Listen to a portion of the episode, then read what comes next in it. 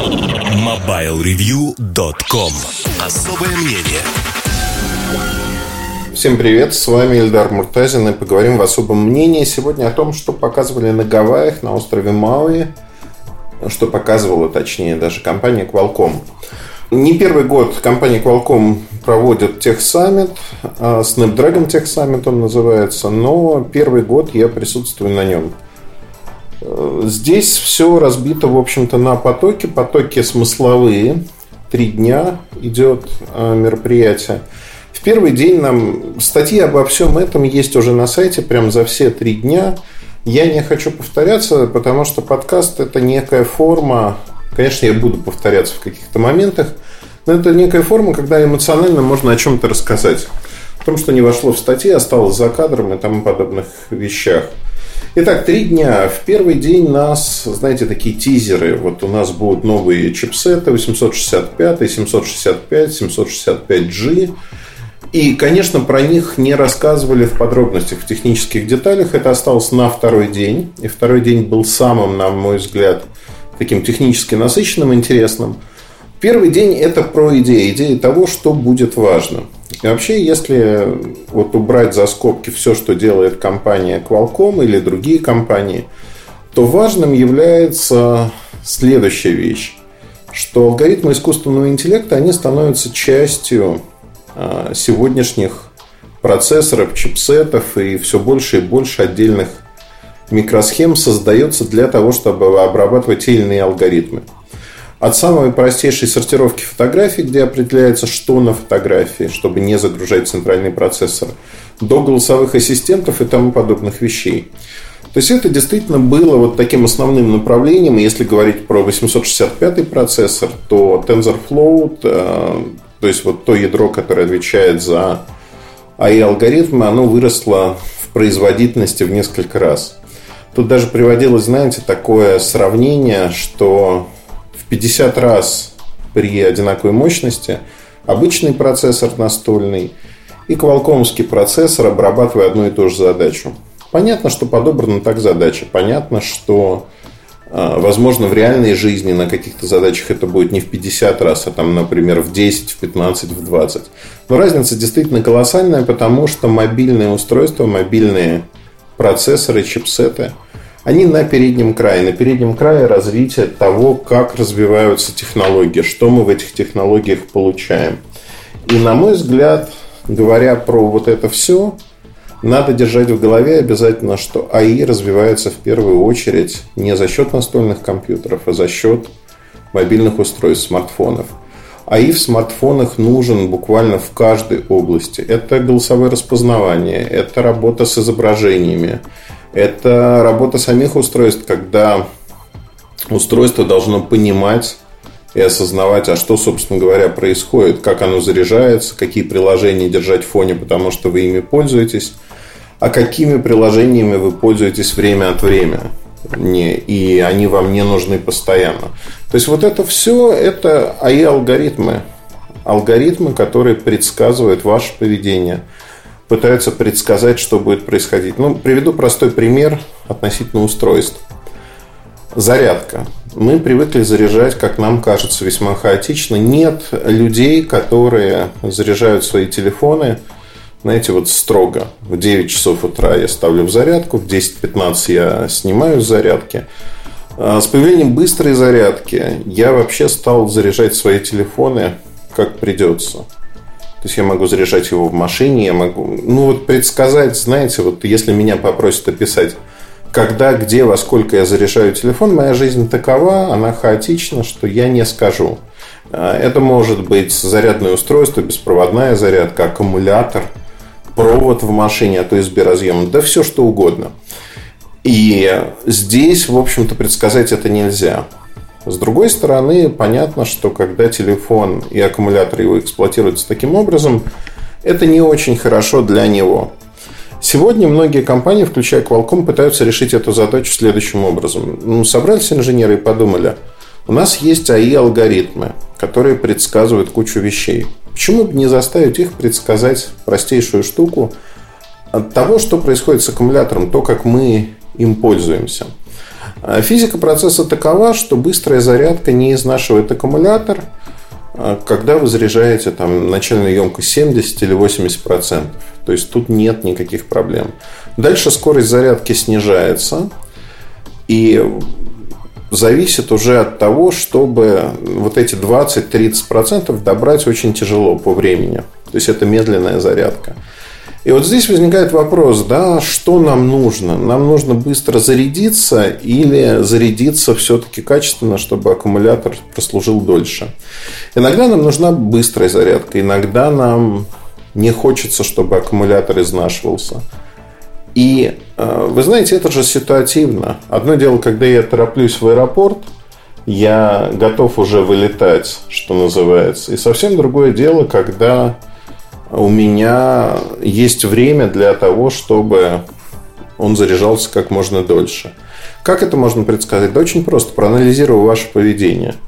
Где вы находитесь дома, находитесь вы не дома. И вот это все позволяет, в общем-то, сделать ваш телефон, который анализирует то, что вы делаете, анализирует, как вы это делаете, и понимает, что вот сейчас я могу заряжаться быстро, потому что э, вам нужно, чтобы телефон имел заряд.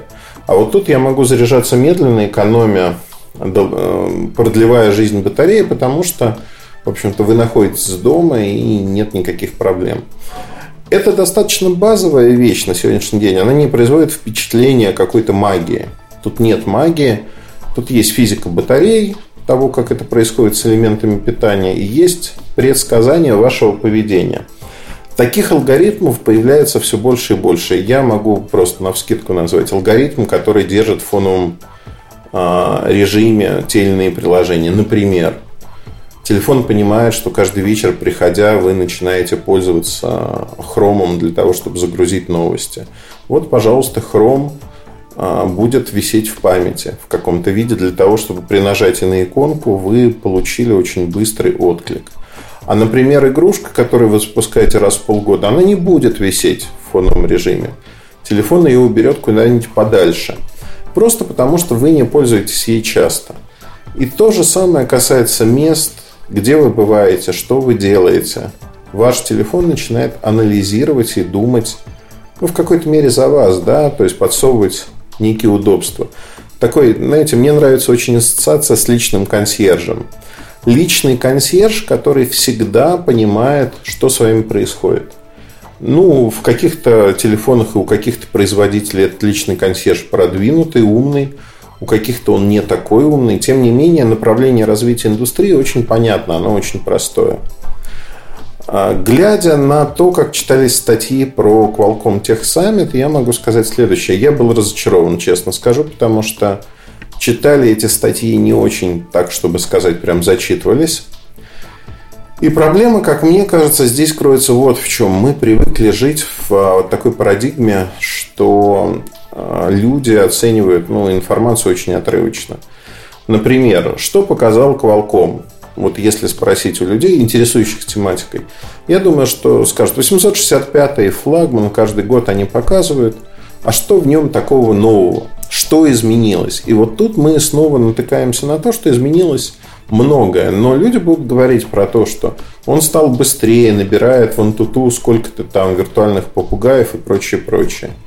И это все говорит о том, что на сегодняшний день это не важно – Неважно, потому что в детали никто, ну, я не хочу сказать никто, ну, практически никто не хочет уходить.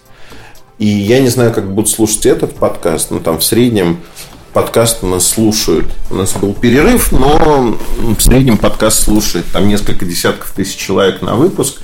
Это сразу. И дальше длинный хвост, который добирает там некоторые выпуски по 100, 120 тысяч прослушиваний имеют. То есть это много. Но если говорить про а Qualcomm неинтересно. Неинтересно, потому что кажется, что это неприменимо к жизни, это неприменимо к устройствам. Либо другое объяснение, которое я нахожу, что люди считают, что, ну, я уже выбираю хорошее, там условно, я выбираю Qualcomm, а что там в деталях и как это работает, мне не очень интересно. На мой взгляд, это неправильная позиция. Объясню почему. Эта позиция не учитывает то, что на рынке сегодня есть многообразие решений. И вот э, саммит Qualcomm, он как раз-таки показывает, куда идет развитие индустрии. Приведу другой пример от обратного. У Qualcomm вместе с Microsoft есть такое направление, как Windows on ARM. То есть Windows на ARM процессорах. Для Microsoft это стратегическое направление. Они подталкивают Qualcomm. Делайте процессоры для наших решений. Вот, в частности, совсем недавно я рассказывал про Surface Pro X, про эту машинку, и в этом подкасте я рассказываю про нее. Кому она нужна, зачем она нужна. Вот появляется целая линейка процессоров. 7C, 8C, 8CX. Они неким образом позиционированы. 7C это самые простые машинки бюджетные. 8C это решение для уже сбалансированных машин. 8CX это премиальные машины с некой производительностью.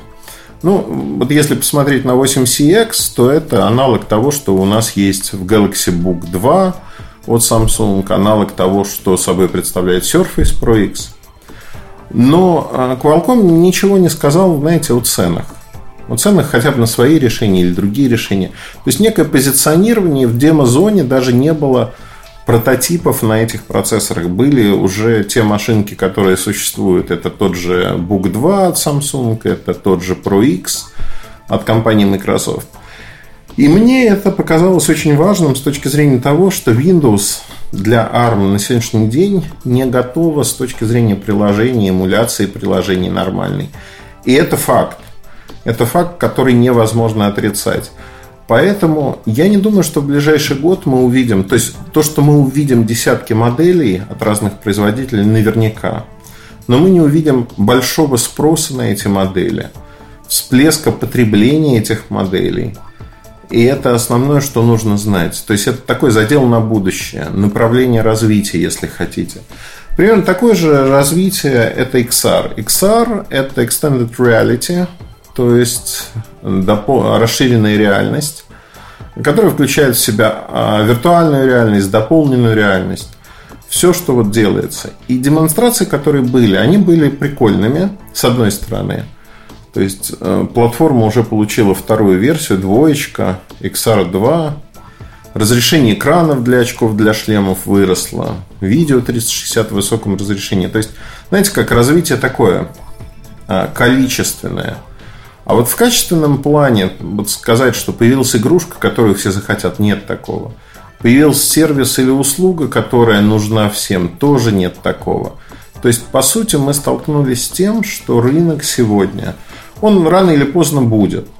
Понятно, что аппаратные решения нужны, которые Qualcomm, собственно, и создает. Но если говорить, вот отталкиваясь от всего этого, если говорить о том, что ребята, сейчас нужно сделать то-то, то-то, этого нету. Нету. Э, почему? Потому что идейно ничего нет. И Qualcomm здесь один ничего не может сделать. Идейно рынок должен двигать. То есть вот это направление XR, Qualcomm просто его поддерживает, но не развивает как-то широко. Кстати, возвращаясь к компьютерам и использованию ARM-процессоров – очень часто я читаю статьи, и вот здесь несколько человек, с кем я столкнулся, пообщался. Они говорят, ну, слушайте, это вот классно, потому что у ARM есть несколько преимуществ, в частности, у квалкомских решений. Они без вентилятора. Вот там не нужно охлаждение, там не нужно вентилятор, и это так классно. Я на них смотрю, говорю, ребят, ну, во-первых, интеловские процессоры, многие тоже без вентилятора x86.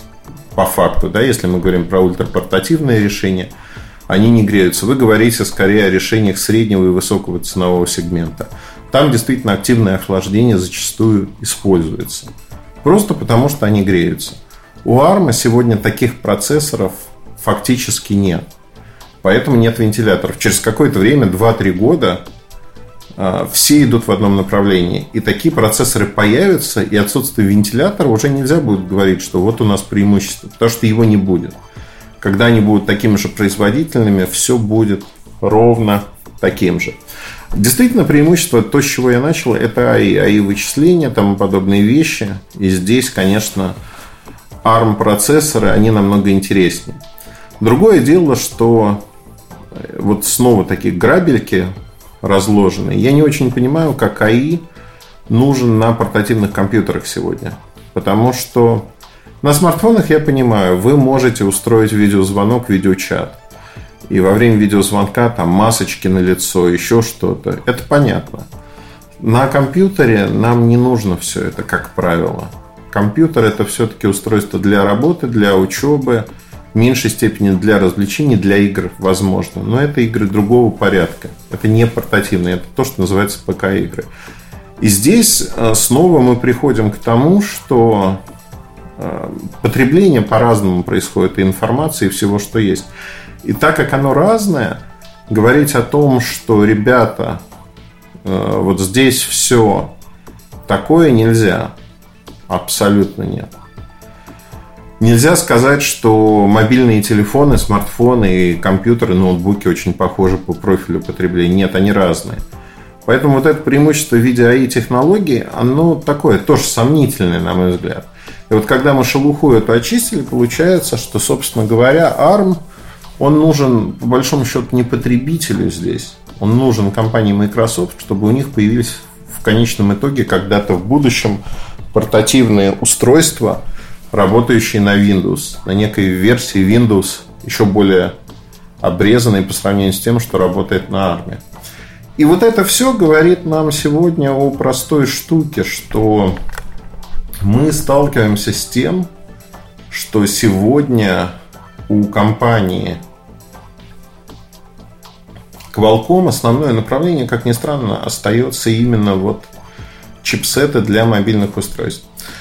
Здесь я хочу сказать следующее, что, конечно, вот прямо насквозь через весь тех саммит звучало 5G. 5G – это основное ключевое направление. И отрицать это сложно.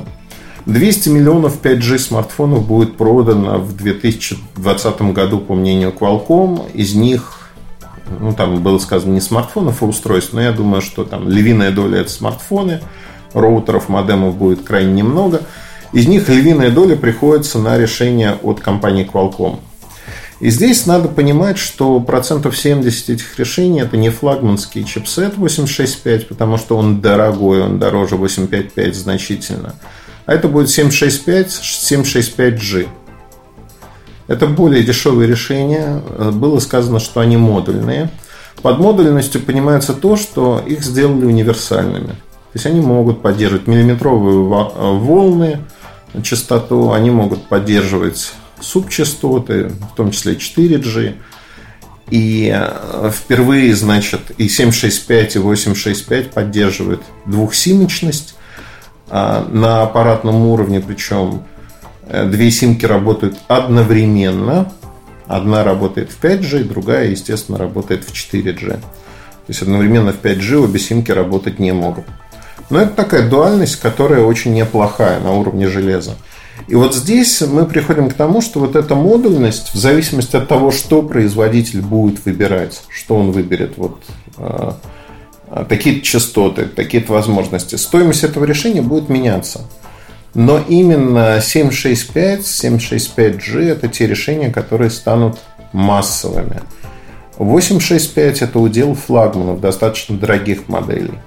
При этом надо понимать, что в отличие от этого года, когда там смартфоны с поддержкой 5G стоили выше 1000 долларов, в будущем году это будет 400-500 долларов.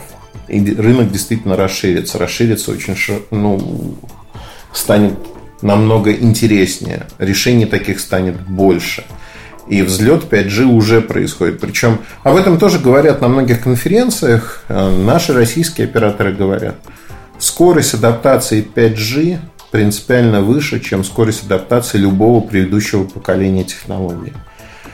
То есть, если на 4G, вот это на тех саммите приводили такой, ну, по памяти сейчас скажу, в статье это есть. В первый год было, по-моему, три оператора, четыре оператора, поддерживающих 4G, и три производителя телефонов, то в 5G это два десятка операторов и по всему миру – и несколько десятков производителей. И, соответственно, ну и продажи выше, ну, в общем-то, все выше.